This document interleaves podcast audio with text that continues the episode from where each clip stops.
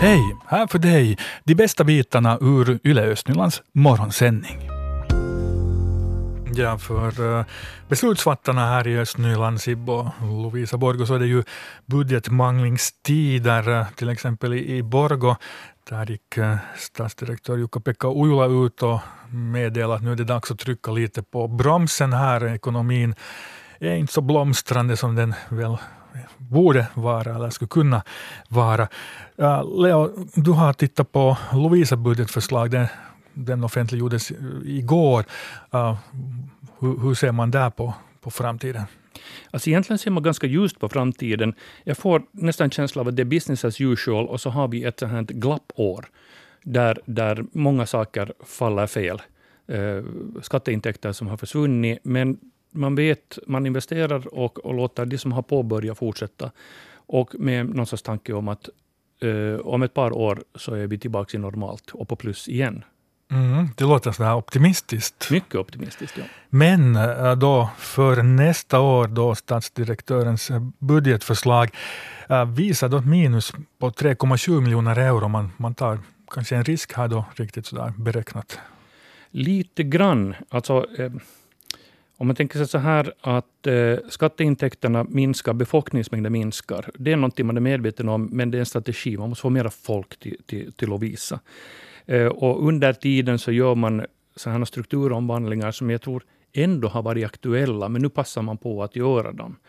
Sen, eh, det som är svårt att göra är för företagen att få flera, att få, få samfundsskatten att öka. Det, det kanske är ett, ett större trubbel, men men, men befolkningsökningen, det man nu riktigt vill, och bostadsmässan tror man ju väldigt mycket på. Och att den ska också ge en sån här effekt. Sen finns det ett, en svart häst och det är det här Harjo Rinteen koulu, hela den här problematiken med Skanska. Eh, Lovisa stad tror att de kommer att vinna det här fallet och få pengar tillbaka så småningom. Mm. Men uh, nästa år betyder kanske ändå lite nedskärningar på, på vissa håll. Ja, och det som har oroat folk mest kanske är de här byskolorna och hälsovården.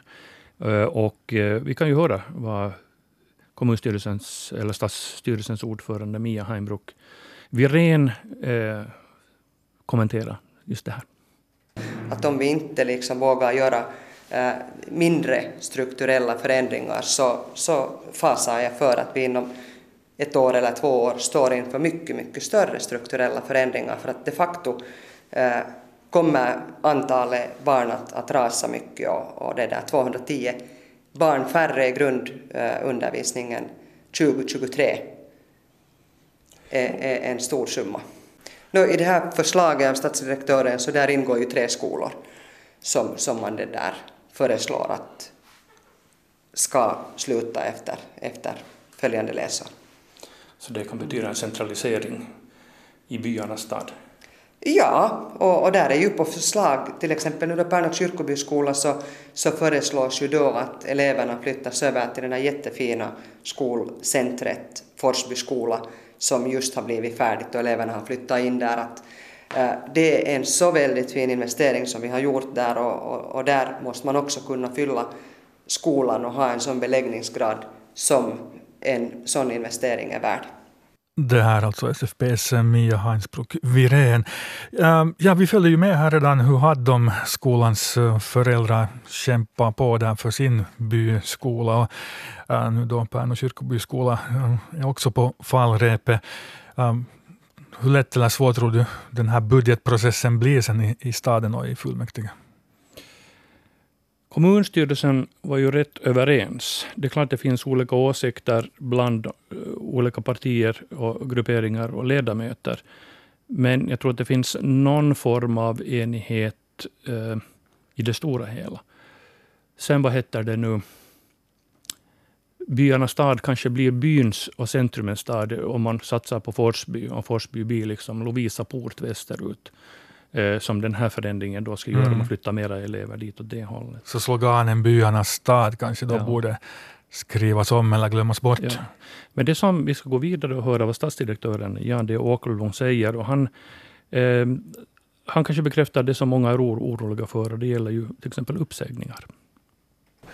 Mm, det är ju det här Teutjärvi, Pärnu kyrkoby och Haddom och, och det där. Eh, det, vi talar ju om en, om en liksom en inbesparing som, som när de har liksom slagit fullt ut, och, och, och med det menar jag liksom att du, du stänger ju oftast liksom från början av en hösttermin och så ska du omplacera personal och så ska du liksom bli av med fastigheten och så vidare, så är det över en halv miljon per år.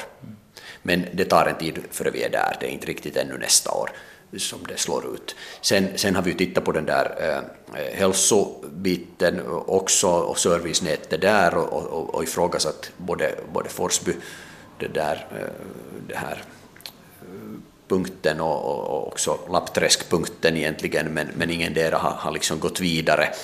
Att det, där, det har, det har stått, stött på hårt motstånd där, så, så vi, det där, vi får se hur det blir med den biten, men att det är bara för att poängtera att nu tittar vi ju på alla de här strukturerna.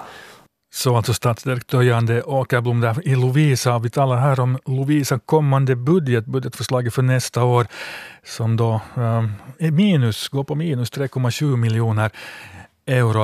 Uh, Leo, hur är det med investeringar? Då? Vad, va, va händer? Händer någonting nytt, eh, trevligt i Lovisa nästa år?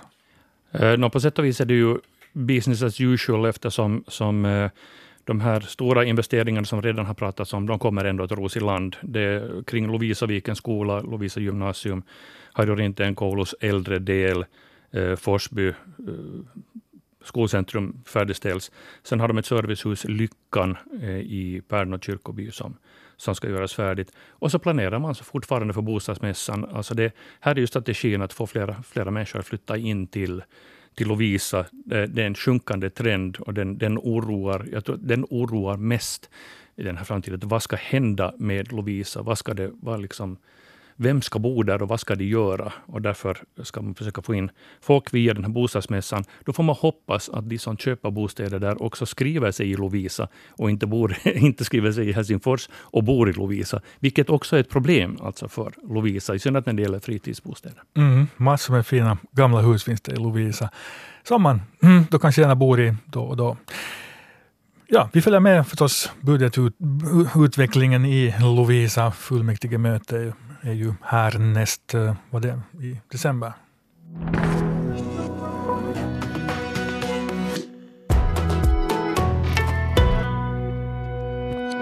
Och här är de Östnyländska nyheterna. Klockan är halv åtta. Jag heter Leo Gammals och önskar en god morgon. Borgovatten reparerar sättningar på tryckavloppen i Kokon. Arbetena inleds i början av november och blir färdiga i slutet av februari 2020. När reparationen är färdig kan avloppsvattnet från Borgå centrum, norra Borgå och Askola ledas till Hermansö via en säkrare ledningsförbindelse. Man får också en reservförbindelse för tryckledningen under ån till Kokon. Orsaken till reparationerna är betydande sättningar med läckage i två tryckavlopp. De upptäcktes när tryckavloppen och en ny pumpstation togs i bruk i februari 2019. Och som trolig orsak till sättningarna är att markgrunden varit mjukare än beräknat och att grundförstärkningen under rörlinjen därför varit otillräcklig. En domare vid Östra Nylands tingsrätt har upprepade gånger betett sig osakligt under rättegångar. Det kommer fram i ett pressmeddelande från Helsingfors hovrätt. Hovrätten ombads utreda saken av Finlands advokatförbund. Och I sitt svar konstaterar hovrättens president att liknande klagomål på domarens beteende har framkommit också tidigare. Domaren verkar i huvudsak i Vanda, men rättegångar hålls också fortfarande i Borgo. Enligt hovrättens president måste tingsrätten i Östra Nyland hålla ett öga på situationen och ta till åtgärder om det behövs. Eklövska skolans lokaler fungerar som planerat. Det fick bildningsnämndens svenska utbildningssektion bekräftat på tisdagen efter ett besök i den nya skolan. Sektionen kunde konstatera att förutsättningarna för skolans verksamhet är mycket goda. Samtidigt godkändes den utvecklingsplan inom informations och kommunikationsteknik som utarbetats i de svenska utbildningstjänsterna. Man har bland annat konstaterat att kunskaperna är varierande och att det behövs tydligare gemensamma riktlinjer såväl inom skolorna som inom utbildningstjänsterna. Och Brexit ser trots allt inte ut att bli av den 31 oktober, trots den brittiska regeringens ihärdiga försök. Underhuset sade igår nej till en motion som hade gjort det möjligt att klubba igenom brexitlagarna under den här veckan. Och väderutsikterna till ikväll det är rätt klart och uppehåll och dagens högsta temperatur är kring 10 grader. Och vi har måttlig västlig vind. Allra först här nu följer ett uh, citat. Jag hade idag den stora lyckan att få fira min mormors 90-årsdag, en hög ålder. Men det som idag värmde hjärtat mest av allt var att få se min mormor och morfar tillsammans. De träffades senast för cirka ett år sedan. Sorgligt men sant. Ja, så här skrev Jessica Bremer i en Facebookgrupp under veckoslutet. Det handlar om hennes mormor som har en minnessjukdom och bor på Majbergets servicehus och hennes morfar som inte längre kommer ut ur sitt hem på grund av en stroke. Eh, och de träffades nyligen för första gången på då nästan ett år. Vi har träffat eh, två anhöriga, barnbarnet eh, Jessica Bremer och dottern Veronica Johansson. No, mamma fick ju minnessjukdom och, och med det fick vi ju in henne på en plats för att hon klarade inte sig hemma. Hon var på intervallvård alltid i Ebbo, två veckor och två veckor hemma och så här men sen fick vi henne placerad på en plats att hon var dygnet bort. Det blev en lättnad för pappa för hon var lite besvärlig mm. i början med sin sjukdom. Och pappa har ju alltid varit frisk och varit hemma. Han skötte ju henne lite och så här men så hände det då förra året vilket i slutet av året en olycka åt pappa. Att han, han fick en sån här propp och hamnade till sjukhus och sen efter det så blev han placerad på Nese. Så han var egentligen där sen i tre veckor innan, innan de skickade hem honom liksom så där lite med våld och sa att nu måste han komma hemma. Och nu sätter vi då in hemvård. Och hemvård blev det en gång till dagen. De kommer på morgonen och blindar hans ben. Han kommer inte ut från sin lägenhet för att han kan inte gå i trappor och det finns ingen hiss. Så han har ju varit där nu instängd i drygt ett år, äh, under ett år. Är det. Mm. mm. Att egentligen så var det igår på hennes bemärkelsedag som han första gången kom ut när vi fick honom till, till mammas födelsedag. Mm. Med rullstol och taxi. Mm. Jessica, du skrev ett, ett inlägg där igår på, på den här Facebookgruppen om, om just det här när, när din mormor hade födelsedag igår och, och de fick träffas för första gången på ett år. Ehm, hur, hur reagerade hon där och, och de där på den här situationen? Hon blev jättelycklig. Hon kände igen honom och blev lite gråtig och tyckte att, blev glad att han kom och hälsade på och han var jättetacksam att han hade fått den där möjligheten till att komma dit fast det var ju inte så lätt heller att få honom med den där rullstolen och taxi för att det är ingen hiss i huset var han bor. Och nog var det ju ganska hjärtligt att få se dem sitta där bredvid varandra och hålla varandra i handen och kunna prata med varandra. Och, och just det där som jag alltid kommer ihåg dem att, att ta nu lite kaka och visst tar du lite kaffe till. Och, och sen när han skulle åka hem därifrån och taxin kom och skulle stiga bort och steg han då upp och tyckte hon att varför ska du nu fara iväg och, och sen steg han upp och så gav han åt henne en kram och en puss och, och då tyckte hon ju liksom att mm. ska du nu faktiskt, att kan du inte ta mig med, att jag har så ledsamt efter dig. Och det, mm. Som anhörig så känns det nog, det känns liksom så fel. Att varför, varför kan inte han bara få bli kvar där? För att han, mm, för att han skulle egentligen ha rätt i det. Mm. Hur har stan liksom motiverat det här att han inte får plats där på samma ställe? Nu har jag ju inte liksom själv hört den här stans beslut jag bara vet att det finns en sån här paragraf att han skulle ha rätt i och med att han också har hemvård. Han är i behov av vård och hans eh, äkta maka har plats på ett serviceboende. Att han skulle ha rätt att komma in där tillsammans med henne i hennes lägenhet. Men det här nekades han i våras när han skulle ha fått, fått den här möjligheten. Så nekar man honom den här möjligheten från det här servicehusets sida. Vet du något noggrannare om att varför, varför de... No, det var ju just den här då när den här läkaren skulle skicka hem honom som jag sa åt honom att, att varför kan inte kanske pappa få istället försöka få en plats hos sin fru. Att jag har förstått att är man gift så har man rätt till det. Och det där så blev jag så förvånad att den där läkaren hade säkert lyssnat på mig då för att det räckte en par tre dagar så, så ringdes det till mig då, chefen på det här servicestället och sa att hon har fått en sån här påringning att hon skulle fråga vad jag tycker till situationen och jag sa ju förstås att jag skulle tycka jättebra till den. Och det där så frågade hon att vill du att jag skulle gå och prata med din mamma eller kommer du ner och prata med mamma? Så sa jag du får gärna prata med mamma för jag är på arbete och jag kommer nu inte från jobbet och kan just nu.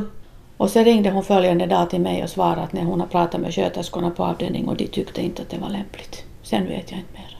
För det här är en sån här sak som nu kanske har lite blivit sådär, som man säger sådär och, och gnava i tankarna mm. och blivit lite sådär liksom där i baktankarna att varför att med vilken rätt kan hon eller skötarna på avdelningen säga att det här är inte lämpligt. För att om det finns en sån här paragraf så stiger de ju över den. Han själv sitter i kaffebordet på mommos 90-årsdag och säger att, att jag känner mig som jag skulle vara en fånge i mitt eget hem. Ja, så här berättar Jessica Bremer om sina morföräldrars situation. Uh, vi hörde också, också här äh, Veronica Johansson och det var Fredrika Sundén som hade träffat de här två anhöriga. Det finns en webbartikel på vår webbplats med rubriken Jessica Bremers morföräldrar får inte bo tillsammans. Borgostad. Det är synd att det har gått så här. Uh, ja, vi har då alltså talat med Borgostads vikarierande servicedirektör och frågat henne om hur hon ser på stadens agerande i det här fallet.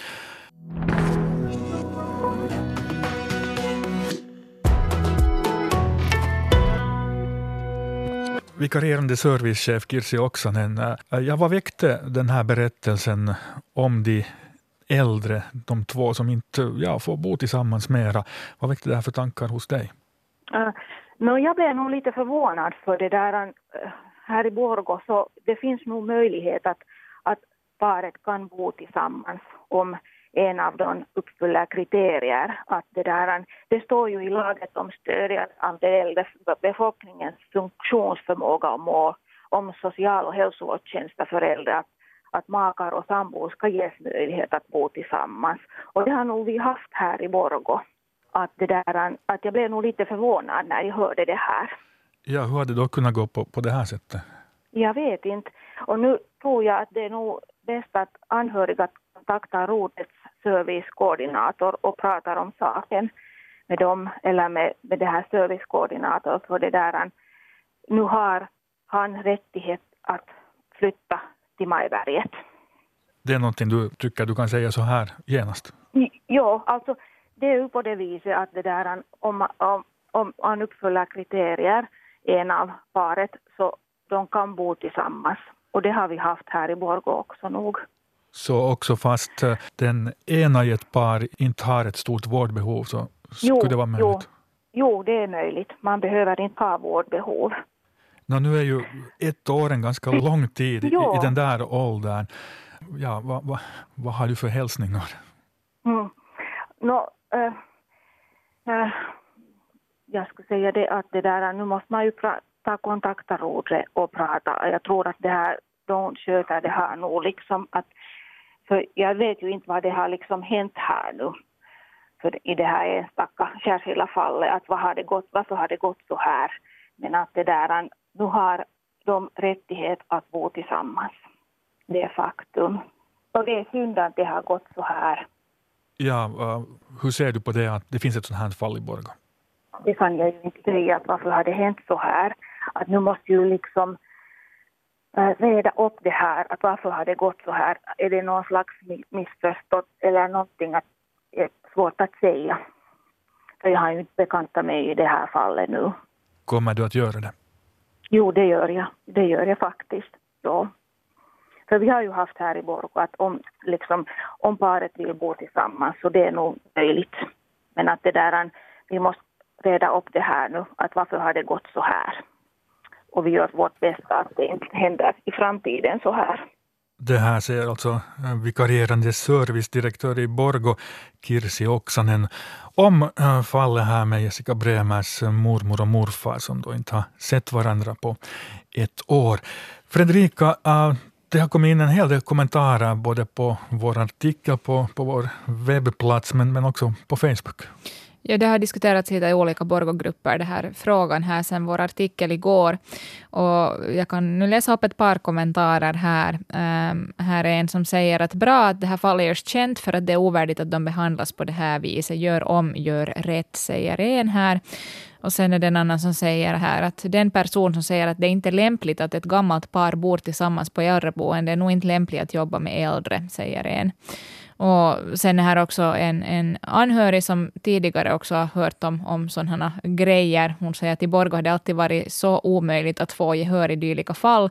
Har vänner som har fått strida och gå på för att få sina gamla föräldrar ihop och kunna bo i samma lilla, lilla lokal istället för att de vardera bott i skilda vårdhem. Kan någon förstå att man ännu sätter par på, på skilda vårdhem? Säger, säger hon här bland annat i, i den här ena gruppen. Mm. Det är en fråga som, eh, som helt klart eh, engagerar många här i Borgå i Östnyland. Vi ska förstås följa med hur det går här för Jessica Bremers morföräldrar.